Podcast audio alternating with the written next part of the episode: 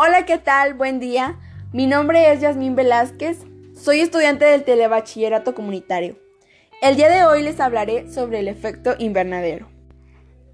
El efecto invernadero es un fenómeno que se produce en condiciones determinadas. Es un fenómeno atmosférico natural que permite mantener la temperatura del planeta al retener parte de la energía proveniente del Sol. Determinados gases presentes en la atmósfera retienen parte de la radiación térmica emitida por la superficie terrestre tras ser calentada por el Sol, manteniendo la temperatura del planeta a un nivel adecuado para el desarrollo de la vida. Este fenómeno es originado por causas naturales y causas de origen humano. Dentro de las causas naturales tenemos las emisiones de gases como el óxido nitroso, el dióxido de carbono, el metano, el ozono y vapor de agua. Dentro de las causas de origen del ser humano encontramos la actividad industrial, la quema de combustibles fósiles, la ganadería intensiva, la deforestación. A continuación, te presentaré cinco pasos importantes para frenar o en sí disminuir el efecto invernadero. Como primer punto, tomaremos en cuenta evitar el uso del automóvil. Podríamos caminar o andar en bicicleta. Esto sería para reducir las emisiones de carbono. Continuando, sería otro punto muy importante ahorrar energía. Tratar de consumir menos carne,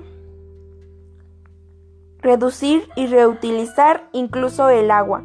Y por último, informar y educar a los demás. Podríamos compartir alternativas y educarnos mutuamente en cómo establecer una vida comunitaria sostenible. Es también un paso muy importante. Ahora bien, explicaré la relación que tiene el efecto invernadero con el equilibrio dinámico.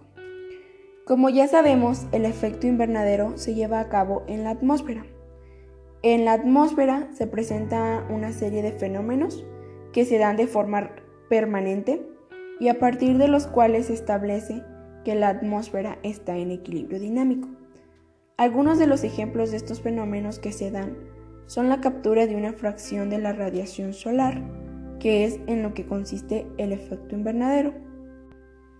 Las moléculas de oxígeno y nitrógeno tienen interacción entre la radiación ultravioleta con moléculas de ozono, así como el efecto debido a los gases de efecto invernadero.